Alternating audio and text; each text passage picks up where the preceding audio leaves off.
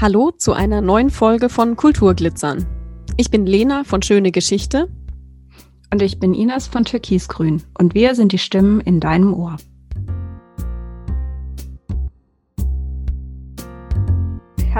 Herzlich willkommen zu Folge 4 in Staffel 2.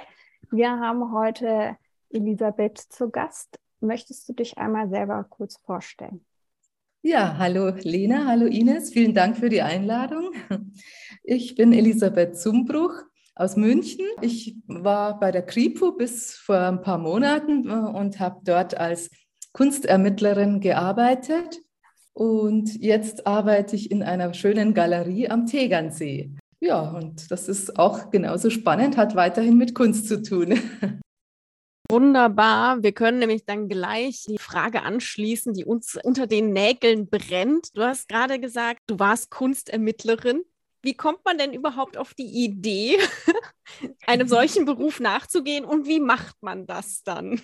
Ja, ich kann da jetzt dazu ausholen. Und zwar, ich wollte immer schon zur Kripo gehen als junges Mädchen, durch die Detektivbücher, die ich gelesen habe und auch durch einen Kriminalfall, der in der Firma meiner Eltern geschehen ist.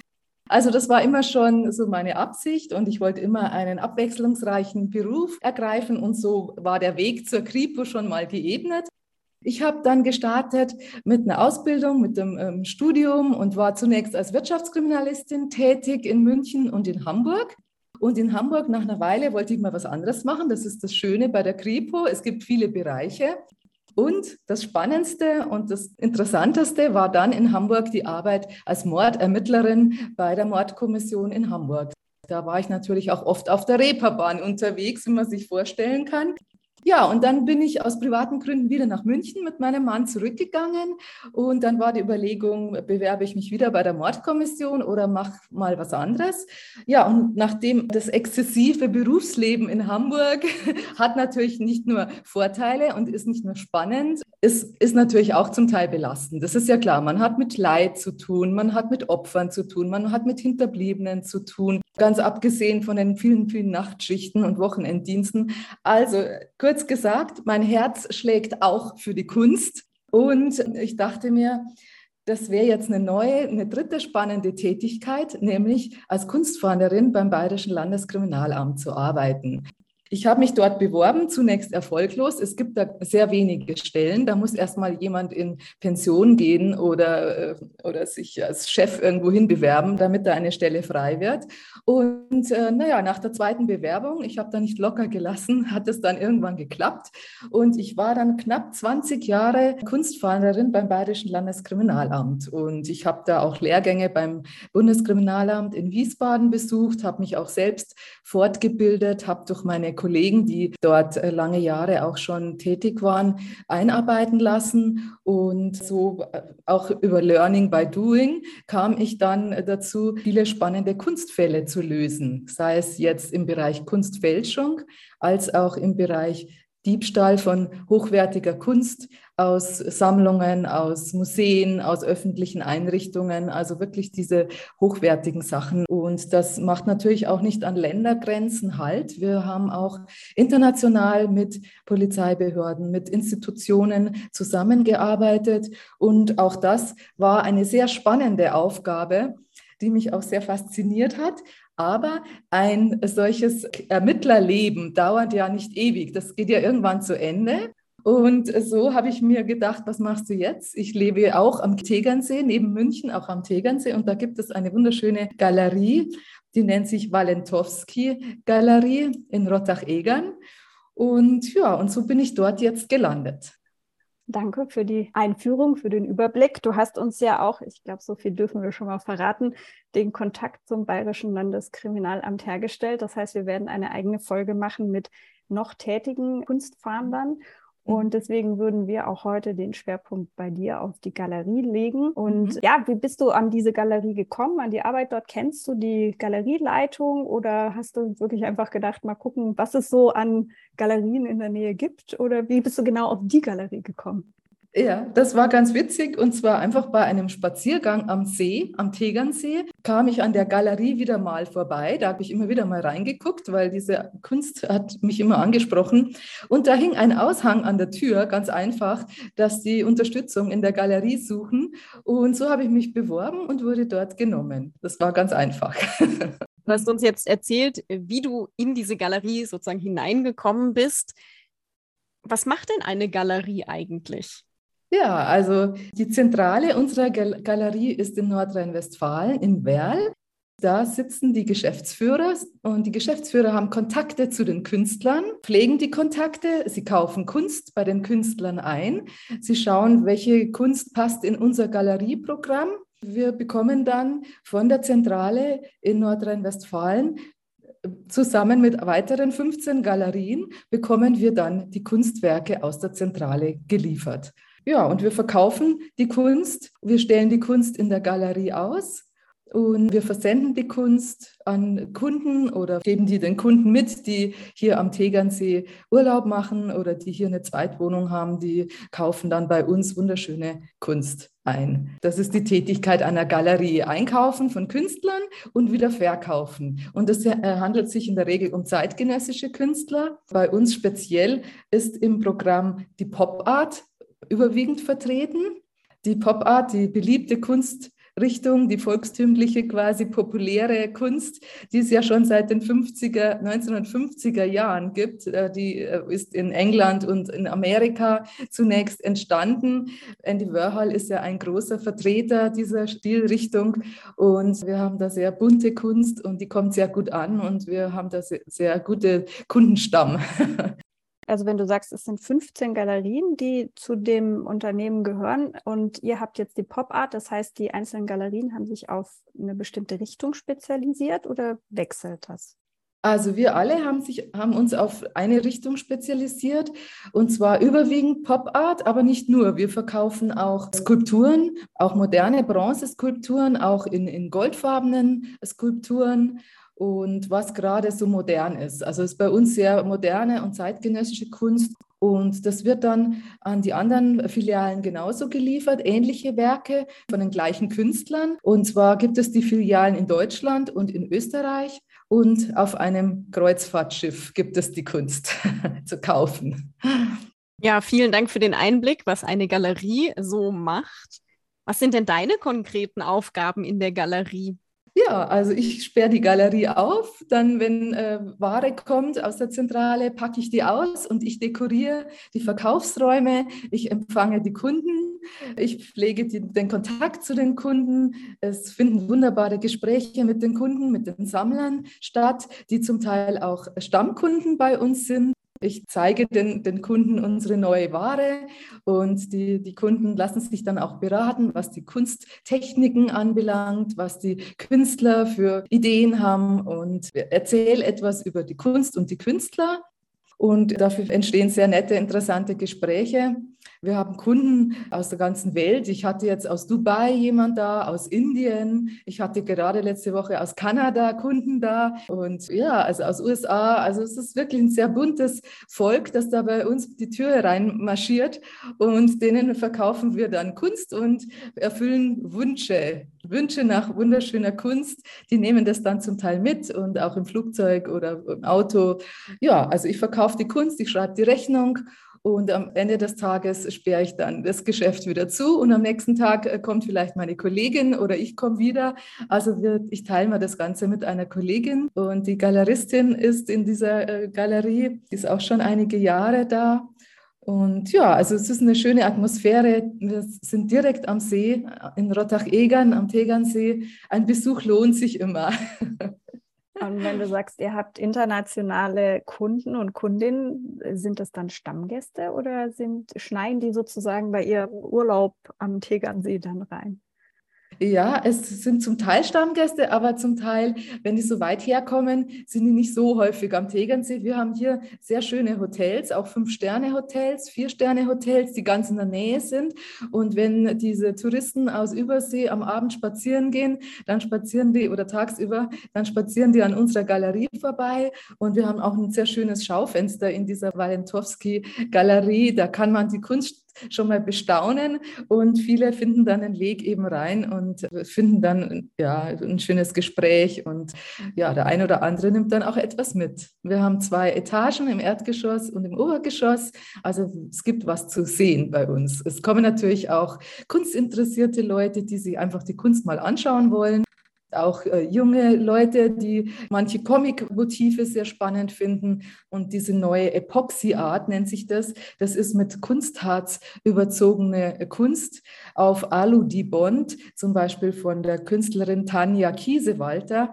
Das ist auch eine wunderschöne Sache, wenn die Sachen im Schaufenster sind. Die Leute schauen sich das sehr gerne an, weil das einfach bunt ist und farbenfroh ist und ja, Farbe ins Leben bringt.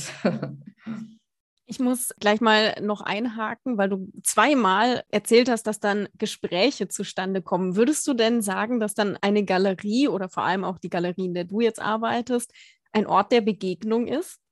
Auf jeden Fall. Auf jeden Fall. Also deswegen kommen auch die Stammkunden sehr gerne zu uns, und die kommen entweder, entweder zu mir oder zu meiner Kollegin. Also die können dann auch, man kann anknüpfen an letzte Gespräche, an Ereignisse.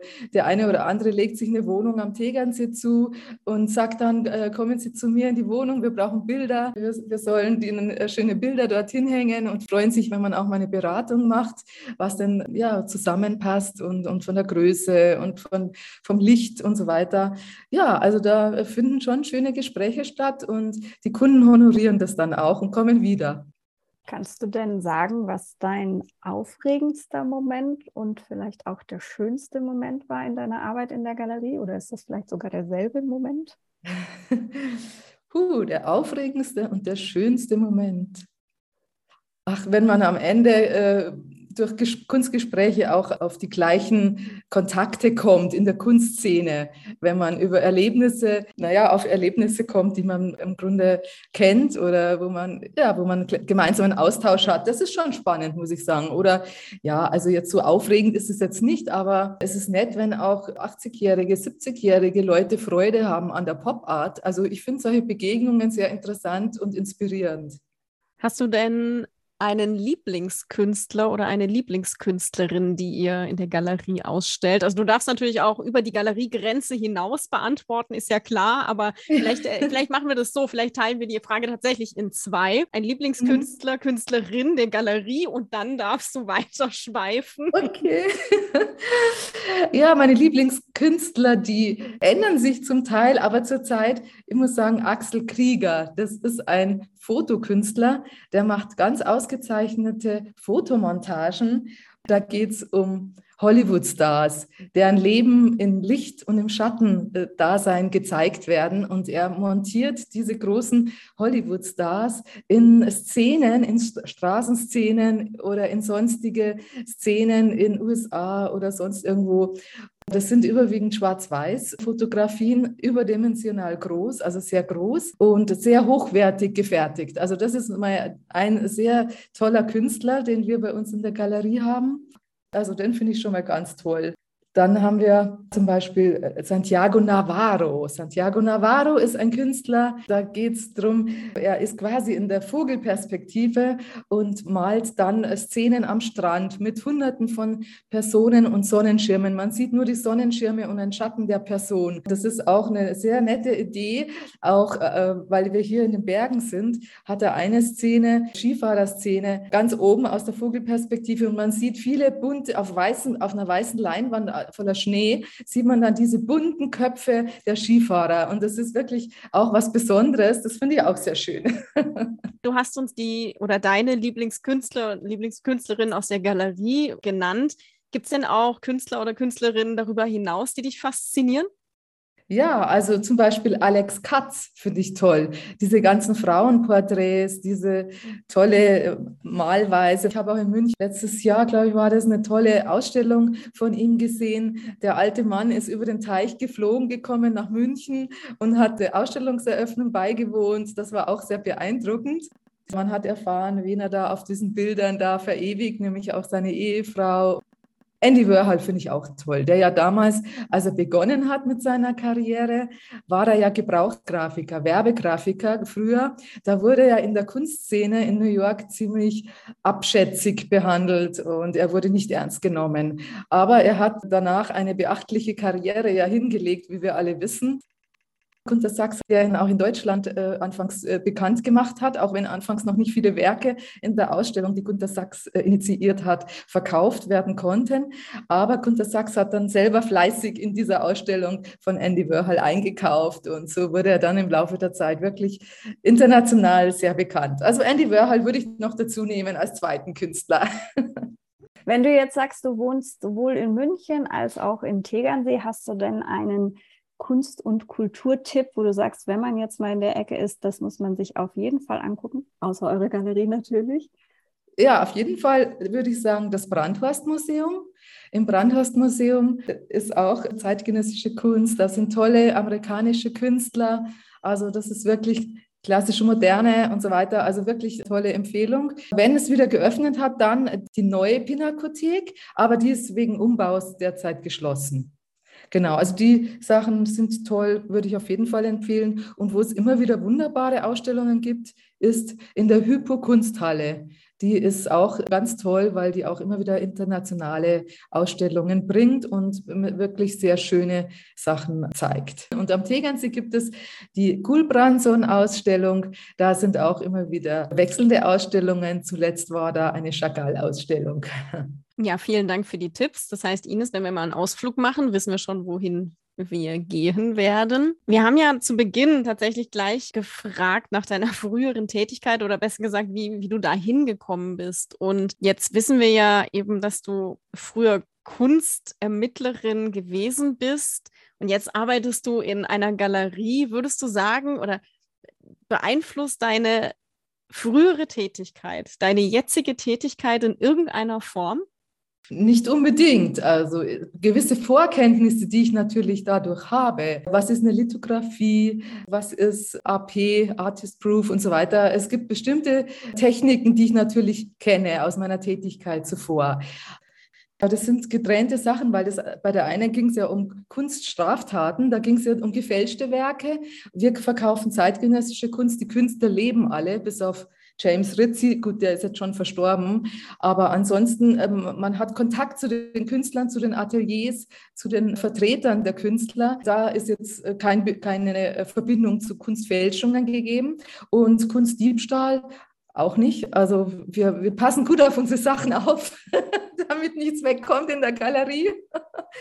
Also insofern äh, beeinflusst es im Grunde nur indirekt, dass ich eben eine gewisse Vorkenntnisse habe und weiß, wie man Kunstwerke einpackt. Wir stellen immer noch zwei Fragen allen unseren Gästen und ich stelle mal die erste und zwar, wenn Geld und Ressourcen keine Rolle spielen würden, welches Projekt würdest du dann umsetzen? Also hast du da irgend so Projekt, wo du sagst, das würde ich sofort machen, muss jetzt nicht beruflich sein, aber vielleicht ist es auch beruflich. Hast du mhm. da irgendwas? Ach, ich würde vielleicht zu Axel Krieger nach Los Angeles fliegen und ihn in seinem Atelier besuchen. und mir anschauen, wie er diese Fotomontagen zusammenbastelt. Aber wahrscheinlich würde er da keine großen Einblicke gewähren, wie er arbeitet. Es kann sein, dass das ein Geheimnis bleibt. Deswegen heißt die Frage ja, wenn Geld und Ressourcen keine Rolle spielen. Ja, ja, genau. Noch viel mehr Kunstreisen in alle, alle Ecken dieser Welt. Nach Portugal, in Porto muss es auch eine schöne Kunstszene geben. Oder ja, es gibt da viele Orte, wo man hinreisen kann und noch mehr in die Kunstszene eintauchen kann. Ja, ansonsten fällt mir jetzt gerade kein großes neues Projekt ein. Ja, und dann haben wir immer noch die allerletzte Frage und heute darf ich sie stellen oder ich glaube sogar tatsächlich, meistens stelle ich sie. Ne? Wir haben immer diese Reihenfolge, glaube ich. Wir sind schon sehr eingefahren, Elisabeth. Wir müssen da mal nochmal dran arbeiten, ja, ja. Ja, und auf jeden Fall, also die Frage, die ich dir sehr gerne stelle, ist, wie bringt denn Kultur Glitzer in dein Leben? Ja, also tatsächlich, Kultur bringt Glitzer in mein Leben. Nicht nur die, durch vielfältige, schöne Begegnungen, durch wunderbare Kunstwerke, die ich jeden Tag bestaunen darf, die ich in Museen besuchen darf. Auch im konkreten Falle, zum Beispiel letztes Jahr, als ich bei der Kunstmesse Highlights in München war. Die Sonne hat gescheint. Man konnte während Corona auch wieder mal ohne Maske weitgehend irgendwo hingehen. Es war schon warm im Juni. Man konnte in der wunderschönen Residenz Residenz, wo diese Kunstmesse Highlights stattfand, draußen im Innenhof der Residenz ein Gläschen mit bekannten Kunstfreunden und äh, trinken und Kunstfreunde treffen und wieder treffen und so ein bisschen sinnieren über die Welt, über die Kunst und über die kun inspirierenden Kunstwerke, die auf der Highlights angeboten wurden. Das sind immer wieder wunderschöne Momente. Man trifft Leute, man, man bestaunt die Kunst, man erfährt das Neueste aus, dem, aus der Kunstszene. Also das sind dann wunderschöne Sachen, da kommt dann Glitzer auf. Sehr schöne Antwort. Ich liebe diese beiden Fragen. Ich glaube, das erzählen wir auch in jeder Folge, dass wir diese Fragen lieben, weil die Antworten so schön sind. Die Leute langweilen sich. Ich finde das auch eine schöne Frage, ja. es kommen schön. echt immer so tolle Antworten dabei raus und sie sind alle so unterschiedlich, dass sie echt immer schön sind. Ich sage, man kann das gar nicht anders sagen. Ja. Hast du noch was, was du erzählen möchtest, worauf wir jetzt gar nicht eingegangen sind? Ein Ausflug an den Tegernsee, an den wunderschönen Tegernsee lohnt sich immer. Ich war heute auf dem Subboard auf dem Tegernsee schon unterwegs und habe vom Board aus ins Schaufenster in meine Galerie geguckt und habe die Werke vom Wasser aus bestaunt. Eine ganz neue Atmosphäre, ein ganz neuer Blickwinkel. Das war auch wunderbar. Schade, dass der Sommer bald zu Ende geht, aber ein Besuch am Tegernsee und in der Galerie Walentowski lohnt sich immer. Ich kann es nur empfehlen und ich oder meine Kollegin empfangen gerne die Gäste. So, wir müssen mal einen Betriebsausflug machen, Lena. Genau. Podcast Kulturglitzern Betriebsausflug. Immer der, live, live aus der Galerie oder live von irgendwo. Das müssen wir uns mal noch ja. ein neues Format ausdenken, dass wir auch mal ein bisschen unterwegs ja, sind. Stimmt, ja. Auf jeden Fall. Genau. Vielen, vielen Dank, dass du da warst und uns Einblicke gegeben hast in dein Arbeitsleben und in deine, ja, deine Wünsche und Lieblingskünstler, Lieblingskunst. Und ja, wir wünschen dir alles Gute, gute Verkäufe und vielen Dank, dass du da warst. Vielen, vielen Dank, Elisabeth. Ja, vielen, Dank. vielen Dank für die Einladung, hat Spaß gemacht und alles Gute euch beiden.